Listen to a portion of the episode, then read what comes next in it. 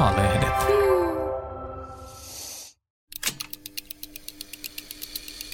Näin meistä tuli me. Apu 90 vuotta.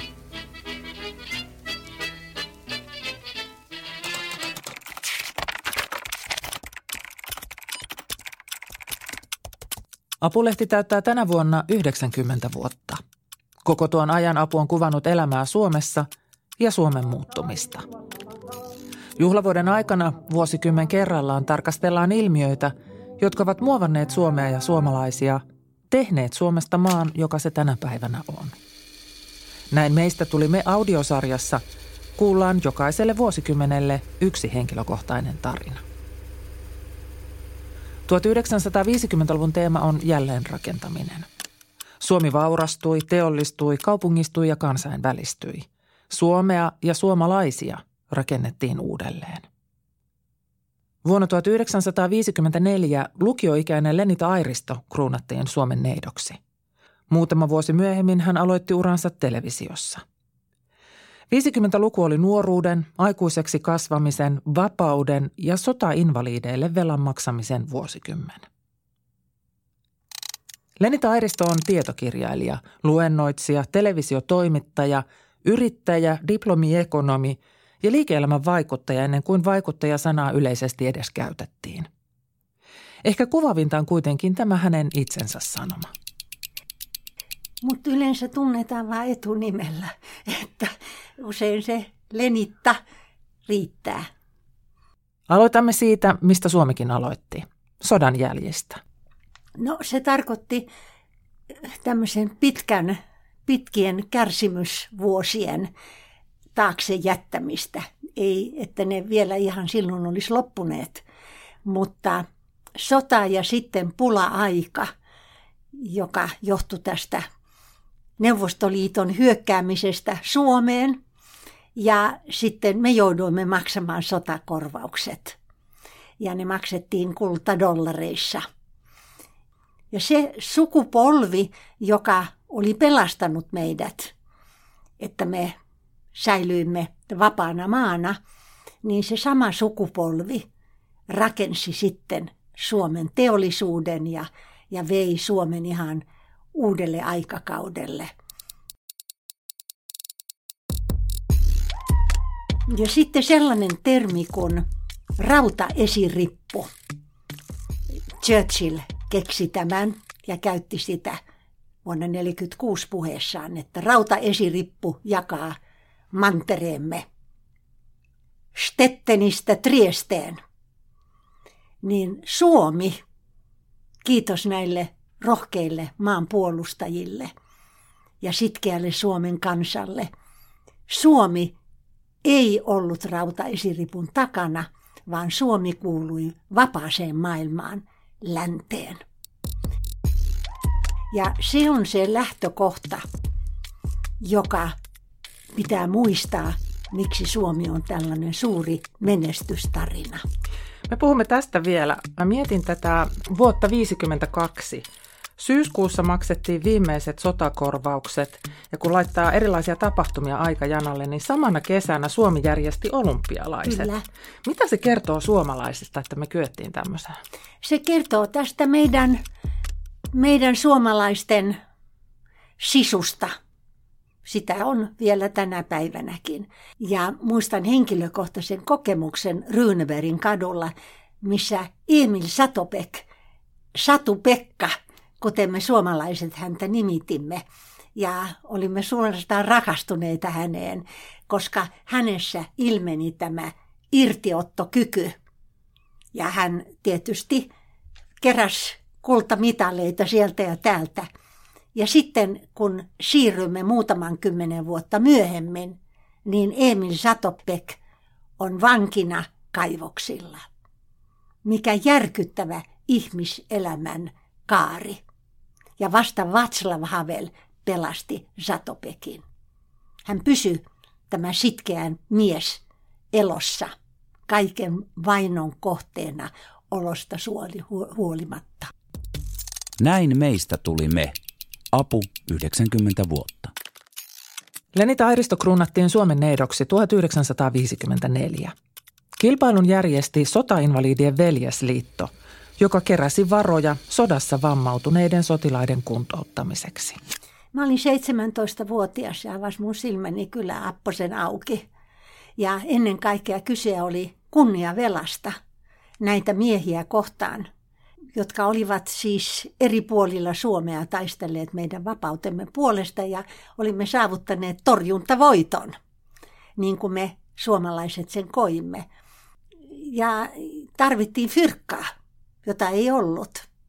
Niin kaveria ei jätetä, ei sodassa eikä sodan jälkeenkään. Ja sotainvalidien veljesliitto järjesti nämä kilpailut ja sen voittaja oli varainkeruin symboli. Ja sitten kierrettiin ympäri Suomea ja ihmiset tuli katsoa, se oli kymppiä kurkistus. ja, tuota, ja rahaa tuli Kaunialan kuntoutuskeskukseen, jossa nämä nuoret miehet, mä olin siellä kapteeni Helge Halstin kanssa, joka oli näiden kilpailujen järjestäjä, katsomassa näitä nuoria miehiä, parikymppisiä siitä ylöspäin, joita kuntoutettiin, niillä oli kova halu päästä takaisin töihin. Ja muistan, miten Helge Halsti sanoi minulle, että katso nyt näitä miehiä, että tämä on se hinta, mitä on maksettu, että sinä voit vapaana ihmisenä lähteä nyt Yhdysvaltoihin.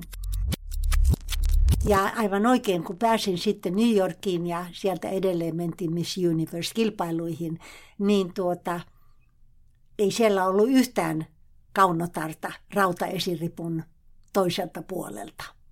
Sieltä ei lähdetty minnekään.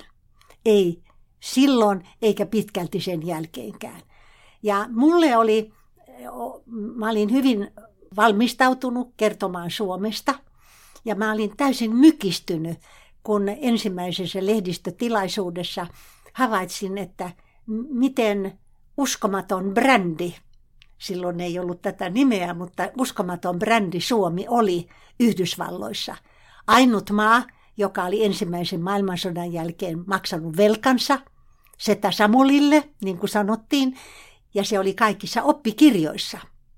Ja sitten toinen maailmansota, meidän talvi- ja jatkosota, jossa kaikille oli mieleen jäänyt nämä suksilla liikkuvat valkoisissa haalareissa ja molotov-kokteileja heittävät suomalaiset sotilaat.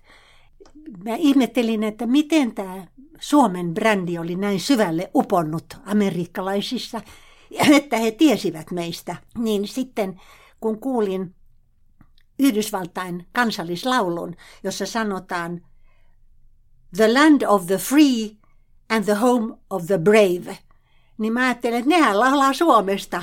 Semmoinen maahan Suomi on. Tällaiset asiat vaikuttavat siihen, miten maa kohdataan. Ja sitten jälkeenpäin, kun on, olin useita kertoja siellä myymässä suomalaisia tuotteita, niin tämä kaikki auttoi. Että juu, juu, suomalaisen tehdään maksaa velkansakin ja ne puolustaa vapautta. Että nehän on niin kuin melkein amerikkalaisia. Että kyllä niin, we can do business with Finns. Mä palaan vielä siihen 50-luvun siihen sodasta vammautuneiden kohtaamiseen. Nuoria miehiä, kokeneet ihan hirvittäviä asioita.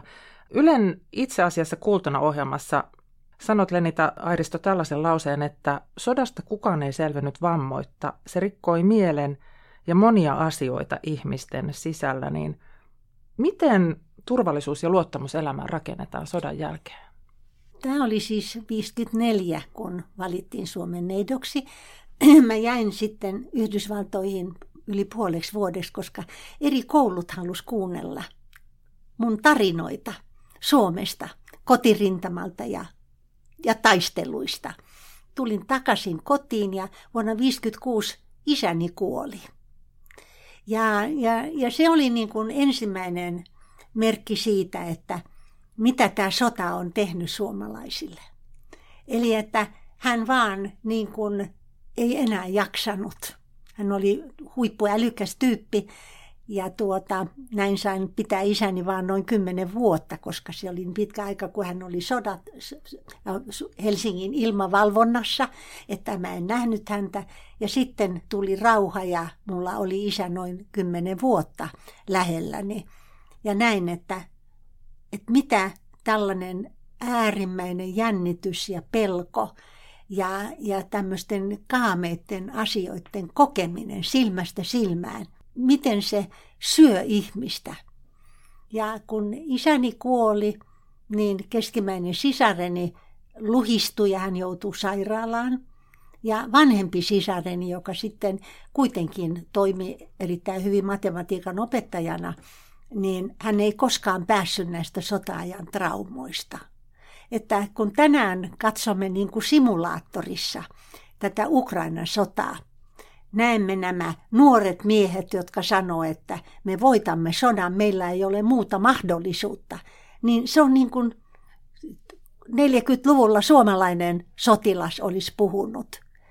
Mutta mitä kaikkea tämä sota aiheuttaa kansaan ja siihen hyvin herkkään mielenmaisemaan, niin se tulee vasta esille jonkin ajan kuluttua.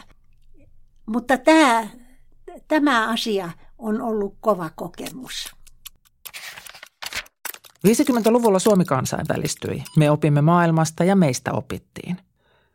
Lenita Airisto edusti Suomea maailmalla, mutta myös opiskeli ulkomailla, muun muassa Yhdysvalloissa ja Saksan liittotasavallassa. Yksi syy oli ura televisiossa. Tekniikan edistämissäätiön perustaman TESTVn lähetykset alkoivat maaliskuussa 1956 teknillisen korkeakoulun studiosta. Lenita Airisto oli kanavalla toimittaja ja sen ensimmäinen pääkuuluttaja – se oli mulle ihan normaalia, että kun lähdin, niin sanoin sitten, että jos on mahdollisuus, niin voiko mä jäädä sitten jenkkeihin pitempään. Isä sanoi, että jos saat sitä mieltä, niin jää. No mä olin 17-vuotias, että tuota, että se oli niin normaalia, että tämmöinen mahdollisuus, ground tour, että päästä ulkomaille. Ja, ja kun yhteisten ruoka-aikojen aikana aina keskusteltiin, niin vanhemmat olivat jo valmis pakottaneet mut siihen, että mä tuun matkustamaan paljon. Sitten tapahtui jälleen aivan uskomaton asia, kun tapas, tulin takaisin Yhdysvalloista ja isäni kuoleman jälkeen tekniikan edistämissäätiö ja tekninen korkeakoulu aloitti TV-toiminnan. Ja siellä nämä todella älypäät tehkarit olivat rakentaneet TV-aseman Albertin kadulle insinöörithän on hyvin luomia, luovia olentoja, että he näkivät, että Tallinnasta tuli propagandaohjelmia ja ihmiset, joilla oli telkkarit, niin katselivat niitä. Eli että tiedon välitys on tärkeää. Että meidän täytyy aloittaa oma televisiotoiminta, jotta me voimme antaa kansalle oikeata tiedon välitystä. Ja mä pääsin siis sinne näiden älykkäiden kavereiden sekaan tunsin oloni hyvin kotoisaksi ja ajattelin, että täällä on kiva olla. Ja, tuota, ja tästä alkoi tämä mun TV-ura, joka sitten jatkuu eri, eri kanavilla muutama kymmen vuotta. Ja, tuota, ja, ja ei ollut mitään koulutusta TV-toimittajille, niin pääsin Berliiniin kylmän sodan polttopisteeseen – Sender Freies Berliiniin ja, ja siellä nimenomaan ajankohtaisohjelman toimitukseen niin kuin ihan vaan tarkkailijaksi ja oppitytöksi. Ja pääsin ruutuunkin muutaman kerran kertoa Suomesta. Ja sen lisäksi opiskelin sitten tuota, Saksaa ja Saksan kulttuuria yliopistossa. Ja tuota, se oli mulle niin kuin järisyttävin kokemus koska tämän television kautta ja United Press Internationalin päällikkö Berliinissä ja, ja hänen verkostonsa, niin auttavat, että mä pääsin sinne Berliinin, Länsi-Berliinin pakolaisleireille, jossa mä sitten vietin aikaa, siis päiviä. Ja, ja kaksi miljoonaa, yli kaksi miljoonaa oli siis 50-luvun aikana – tai siis sotien jälkeen, kun Saksa jaettiin kahtia ja Berliini kahtia, niin pakolaiset idästä olivat tulleet Berliinin kautta Friedrichstrassen tuota, juna-aseman kautta Länsi-Berliiniin pakolaisleirille ja sitten sieltä edelleen ilmasiltaa pitkin länsi Saksaan.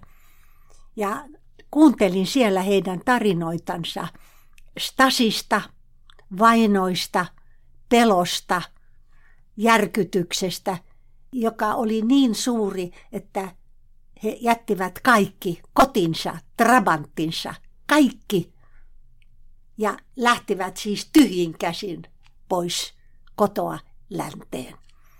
Ja, ja sitten kun mennään sinne 50-luvun loppupuolelle, niin näen, miten taistolaisuus nostaa päätänsä jo. Ja mä ajattelen, että mitä nämä saatana idiotit on, että eikö ne tiedä mitään, mitä nämä Berliinin pakolaisleirillä olleet ihmiset, heidän tarinoitaan ja Stasista ja koko siitä elämästä, mitä Itä-Saksassa oli. Se, että mikä on vapaus ja mikä on moraali ja mikä on se, joka tekee meistä ihmisiä, niin se pitäisi olla aika niin kuin selkeänä meidän päässämme. Suomi on poikkeuksellinen menestystarina koko maailmassa, suuri ylpeyden aihe meille kaikille suomalaisille. Nämä sanat ovat Leni Tairiston kirjasta Noitanaisen ilosanoma. Maailman onnellisin maa ei tarkoita jatkuvaa hymyä kasvoilla. No ensinnäkin niin se jo se lopputulos, sehän on ihan häkellyttävä. Sadassa vuodessa sorron alta maaksi, joka Newsweekin analyytikkojen ja talousanalyytikkojen ja sosio, sosiologisten analyytikkojen mukaan oli sadan vuoden jälkeen maailman paras maa. Jo tämä, että se ei ole mitään hymistystä, siinä on siis niin kuin lopputulos, joka on kiistämätön. Ja myöskin se, että, että me olemme maailman onnellisin maa, ei ole se, että meitä naurattaisi joka päivä, vaan se, että tämä maa tarjoaa kaiken sen kansalaisilleen, että häntä ei, niin kuin, että hänellä on mahdollisuus elää ihmisen arvosta elämää. Ja sitä me ylläpidämme kaikki, sinä ja minä, veroillamme. Eli että, että tämä on hämmästyttävä maa, josta pitää olla tosi ylpeä.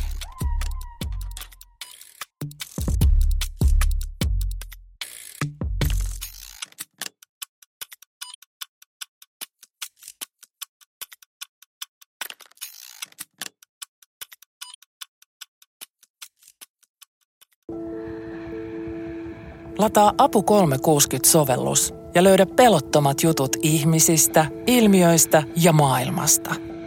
Apu 360. Enemmän sitä, mikä kiinnostaa.